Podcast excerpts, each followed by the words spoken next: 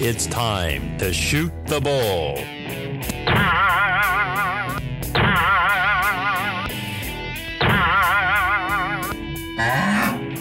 This candid, audio only segment provides our guests an opportunity to rant, vent, expound, and share their hearts. We never know what's going to happen during Shoot the Bull, but we promise that no animals are actually harmed as we love our bovine buddies here at the zoo. All views expressed by our guests are not necessarily shared by us here at the zoo, but mostly, yeah. So, we are here with Steven Memel today, and it's time for Steven to shoot the ball. We've had Yeah. his interview, but behind the scenes, uh, we, you got, got into a little bit about uh, every, every being a performance coach and how everybody that gets a little insight wants to take off with that. Steven, what do you think? Uh, what's what's behind the scenes that that people either need to watch out for, or just you know be aware of and and uh, laugh a little bit. You know, it's a, it's a very good question. I've never quite thought about it exactly like that, but what pops into my head, and I highly recommend uh, following those pictures, uh, that's called first guessing, not second guessing. Um, I read an article a long time ago in Psychology Today, many, many years ago, about chunking and how instinct, intuition, is really what uh, kind of parallel to what a computer does when it chunks something. Mm-hmm. And that the great surgeon who doesn't need to consult the uh, you know books and look at the things he'll come up with this intuitive call about what's wrong with the patient and everybody says, oh, he's got such great intuition. But really, what he's doing is just calling upon, you know, as we were talking earlier, that brain, it just comes to him because all this knowledge that he's done for so many years integrates and becomes one. Whereas the beginner has to go, symptom, page 39. Oh, yeah, okay, you know what I'm saying? And, and it's methodical. So, so what people have to watch out for, I think, are methods. Mm. Yep. Because methods can very frequently supersede what's present in the individual. And because methods and step by step systems sell better. Right. You do. That's they want a magic bullet. If you do They this, do. this, this. And I won't mention somebody I spoke to yesterday who is uh,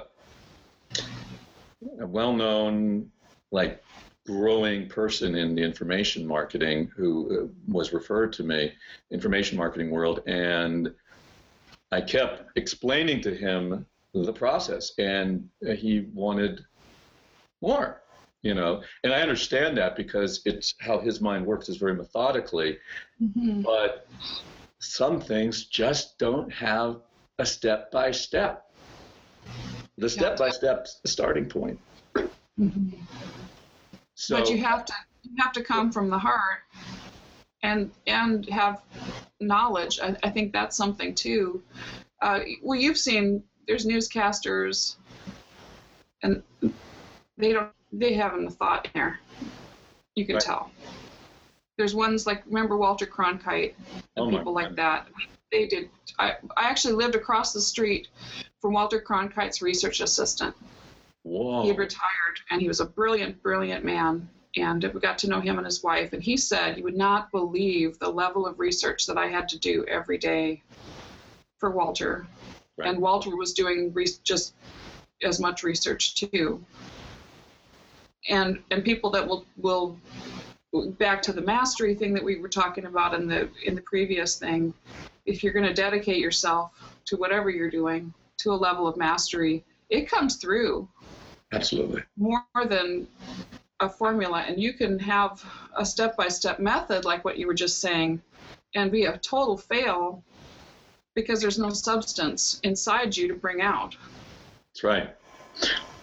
And another way that that can be a problem is because you're not dealing with the actual person, you're dealing with the step. Mm. You know, so you're right in a lot on a lot of levels.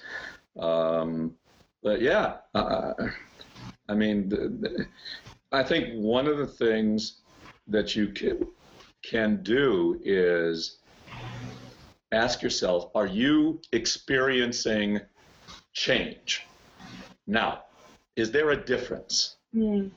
And if you're experiencing shift, difference, it doesn't even have to be the whole thing together, but if change is happening and what the person's saying is making sense to, then you're in the right place. Mm-hmm. However, if they're saying, just wait, just wait, you know, it's like uh, when I just used to teach voice, one of the big things where teachers would spend three months on breathing with a client. Like, Mm-hmm. that was their answer because that's what they had, Yeah. you know? When you're a hammer, all you see are nails. Oh, I love that one. I forgot about that one, but I love that one. Let's shoot the bull with it. Ooh. Um, so, uh, but also you're you're right. It's it, it's the the this balance between structure and flow Right. that enable that, that that really enables mastery. And if you think about it this way, you can listen to jazz players, and some people listen to a jazz person improvise, and the further outside they're playing, the further bizarre it seems, and like they're not nothing that makes any sense is happening.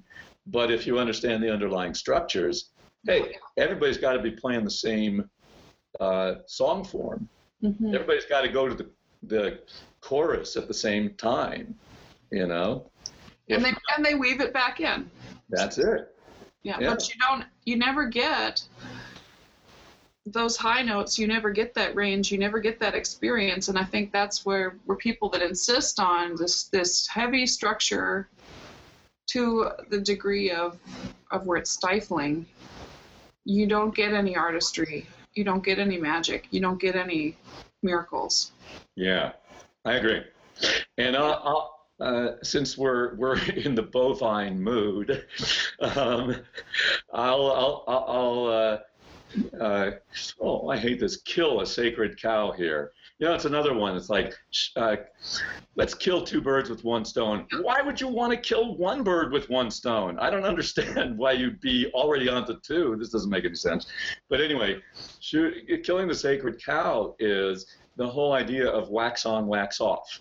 You know, everybody knows um, uh, the Karate. Kid, wax on, wax off, and that's idolized so much. Well, maybe in a certain culture at a certain time in history, but this is a different world, and people have the need for cognitive and experiential. Mm-hmm. And when the two are balanced, then I watch the greatest magic happen. If somebody keeps going wax on, wax off, it is very hard for a Western mind, and right now, even for an Eastern mind, to be doing that without part of their mind going, What the heck am I doing this for? You know, that's not the best receptive state to be in. However, if you context things by saying, here's a concept. You may not understand this fully right now, but if you sort of get it, that's why we're doing wax on, wax off. Oh, okay, and you relax. Mm-hmm. People will do it a little bit more with less question. and also what you focus on and what you do repeatedly it like builds little train tracks in your brain Right. and if you so if you're in that wax on wax off and the method and and structure that's not in, inspired or it's not responsive to changes and things like that because we live in such a changing world Right. then whenever you're faced with a new challenge and new change, you want to start back, uh, go back to that car and wax on, wax off. When that's not the purpose of it anymore. You don't need to go back to the beginning. That's right. What, what was the fundamental underlying principle Yes. that made you decide to put some wax on and take it off. Because we don't have time. We are in a very flat, very global, very connected world. And, you know, thinking of, I, I had a speaking thing last night and we had a Google update over the weekend, and you and I have talked about some technical things that everything got rearranged, and we have no control over that. We have no notice of that happening. So, you know, in in the technical field and where people are doing internet marketing and things like that, they're just in a panic right now, trying to figure out what it all means, how the structure's changed, how to access things. Uh, if you have to, if you said, "Oh well, I'm going to have to go back to college and takes computer science classes again," you're never ever going to get anywhere because the, you know things happen in two months and a, and the average thing that you learn in college as is like a 10 year cycle. Mm. hmm The information that when I got my MBA, I had a professor, I had a, like two professors actually. They were really good and they would not use a textbook. They had everything. They said everything that's in all the textbooks that we could choose is 10 years old. It's completely irrelevant as far as marketing and and and you know like the math with the MBA and the business planning and all that. That's structure. That's the same. Right. But as far as things that are changing in the marketplace and ways of connecting and, and all that, that's just such a rapid pace that you have to have the mindset that I can learn this, I can get the distinction, and I'm if I don't, I'm not getting it, I'm going to work with somebody that can get me on track right. that really knows what they're doing. Because Right. we can't all learn everything. No, no. But you know, you you, you raise an, a very interesting point and something that I keep threatening to do a chart about, and I will at some point, which is we're talking about the difference between a principle and the technology that manifests that principle.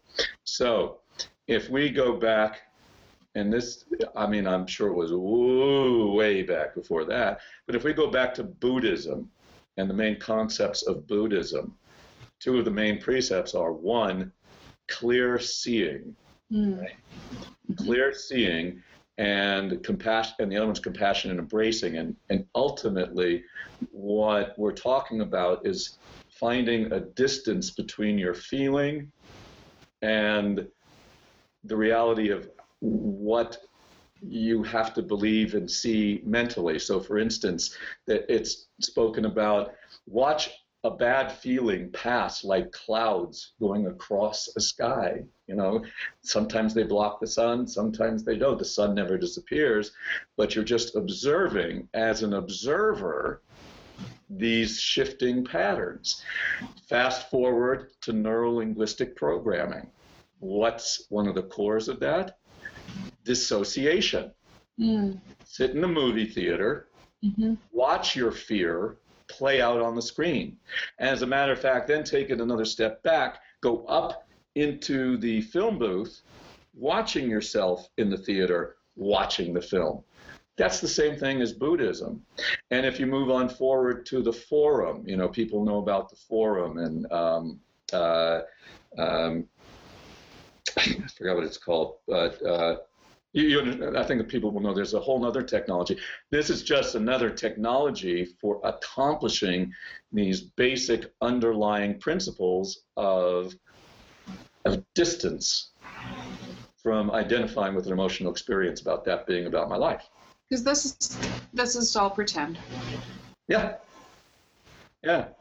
It- and So- and, and I, I believe that it's our connection and what we learn from each other and with each other. Yes. is what we're here for and not uh, not necessarily accomplishing these 15 objectives or wealth or stature or fame. It, have you learned to love? Have you learned to hope? Have you learned to be thankful? Have you learned that that that you are far more than everything happening around you? Yeah. Yeah. Yeah. Fundamental core things. And and back to your uh, talking about the technology and talking about the change in Google, you know, we were talking um, about the lower third went before the uh, before our um, lower third is uh, for those who people who are listening is a little band across the bottom, like you see on a newscaster, that says who the nas- newscaster is and where they are, and where that was in this. Well, it's some people obsess about where's the lower third, but if you go back, back, back to the beginning, why do I need a lower third? I need a lower third because I want you to know who I am and so that you can connect with me. Mm. So it's fundamentally how do I make a connection with you? Exactly. And how does this technology, and this is the intersection that I really love, the intersection between technology and our communication, how does the technology empower that to happen? Mm-hmm. And so we just need to look for how do I do this thing that I know I need to, to do in this particular technological setup? Yeah, and that's where the mindset of give me a method, give me the tech, give me the rules, give me the structure, that insistence that and I work I like I said I work with sciences engineers and people like that and that's their pattern. That's their training. That's where they feel safe. Right. And so you have to you have to be able to you know give them that enough that they can let go a little bit. Absolutely.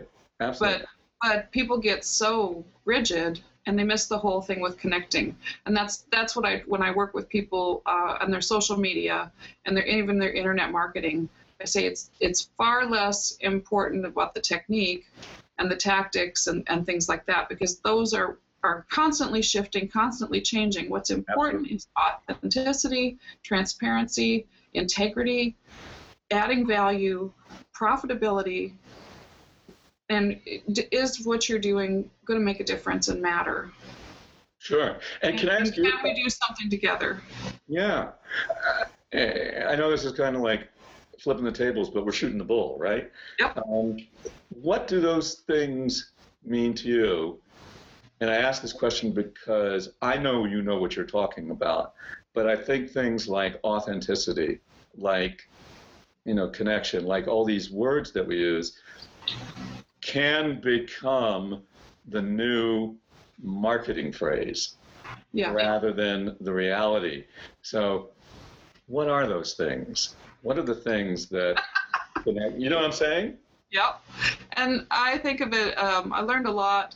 I, I worked on a, a thing years back called the Mom BA because I have six children.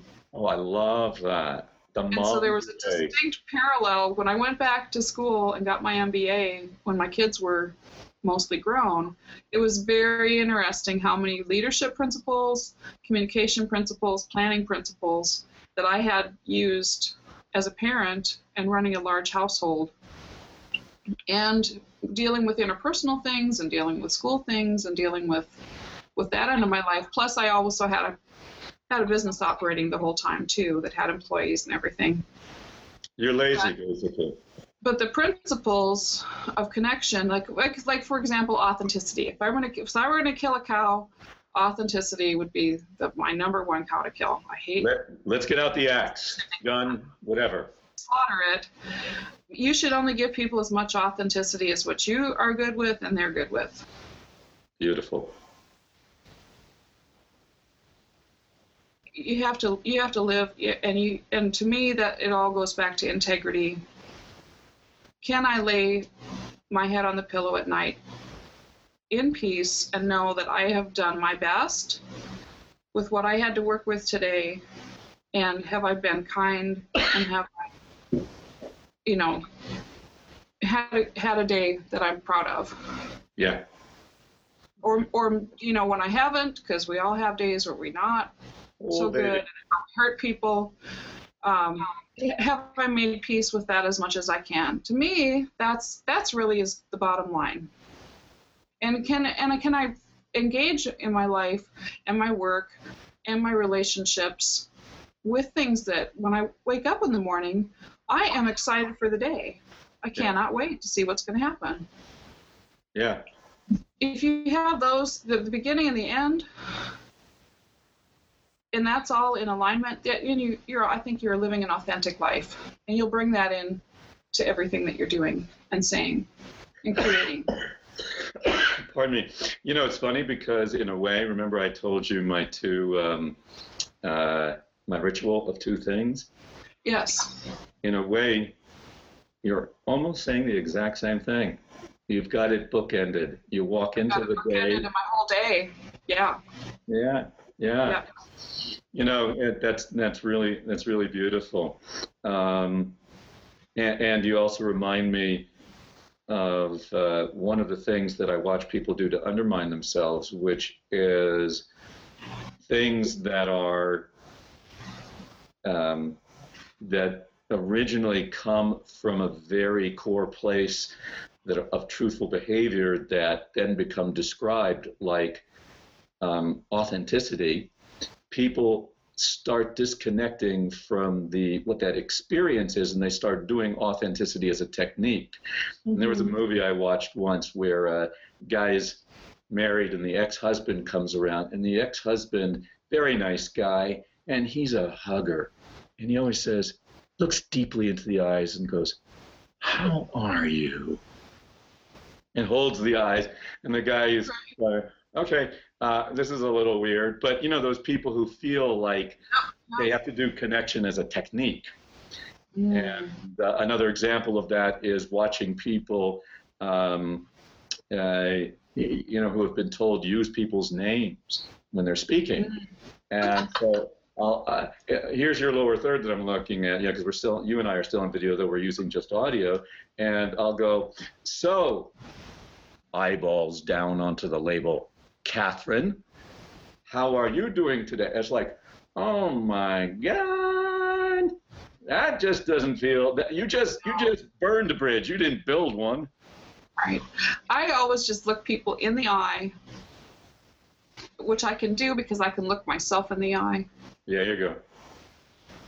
And I don't care what their name is. I don't care how big they are, small they are, what color they are, all that. Is their soul connecting with my soul? Are they aware? Are they alive? Do they have value? I know they do because I know that I do. Yeah. And Oh, and I might get their name wrong, but you know, do you feel it? I, Yeah. I had a friend that I had a friend that at age 54 died. She just she had a brain aneurysm and she dropped dead. Oh, I'm sorry. She was my travel agent, and it was very sudden. She had a big family and and you know funeral, 300 people, and just everybody just wailing. What are we going to do without Annette? Not because she was a travel agent, but but she had people from her church, had people from her uh, business groups, and she had her family, and they all were getting up one by one and saying what a difference she made, and they all said the same exact thing.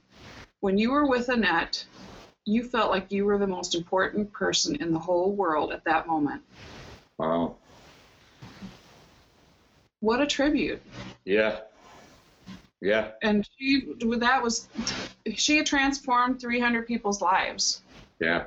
and she wasn't super famous she wasn't super successful career wise but a highly highly successful human being Yeah. And No. she because she taught by doing it how how valuable that was because when you feel that with somebody you want to you want to do it Oh yeah. Oh if yeah. you're aware Absolutely. And, and, I had a an interesting experience, somewhat similar on Sunday, which was uh, about four days ago now.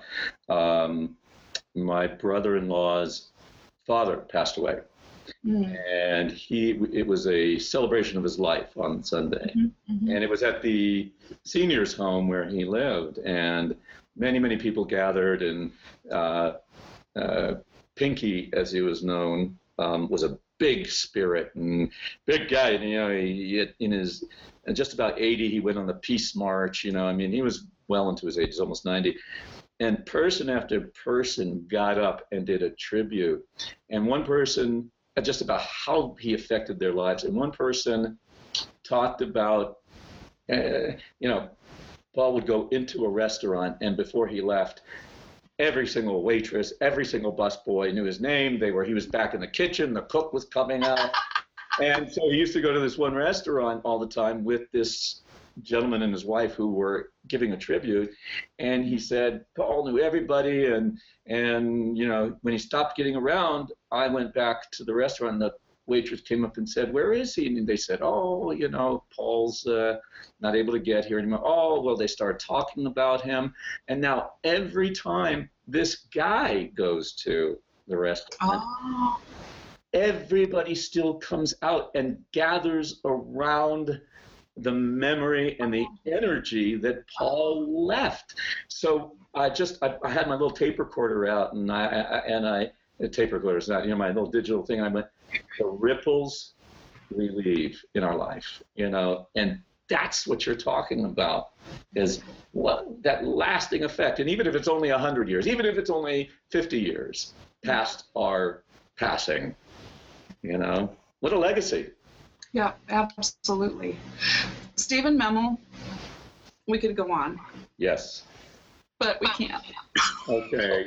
So people can reach you at Steven Memel. It's spelled S T E V E N M E M E L dot com. And there will be links if you're listening to it on podcast in the description and the show notes.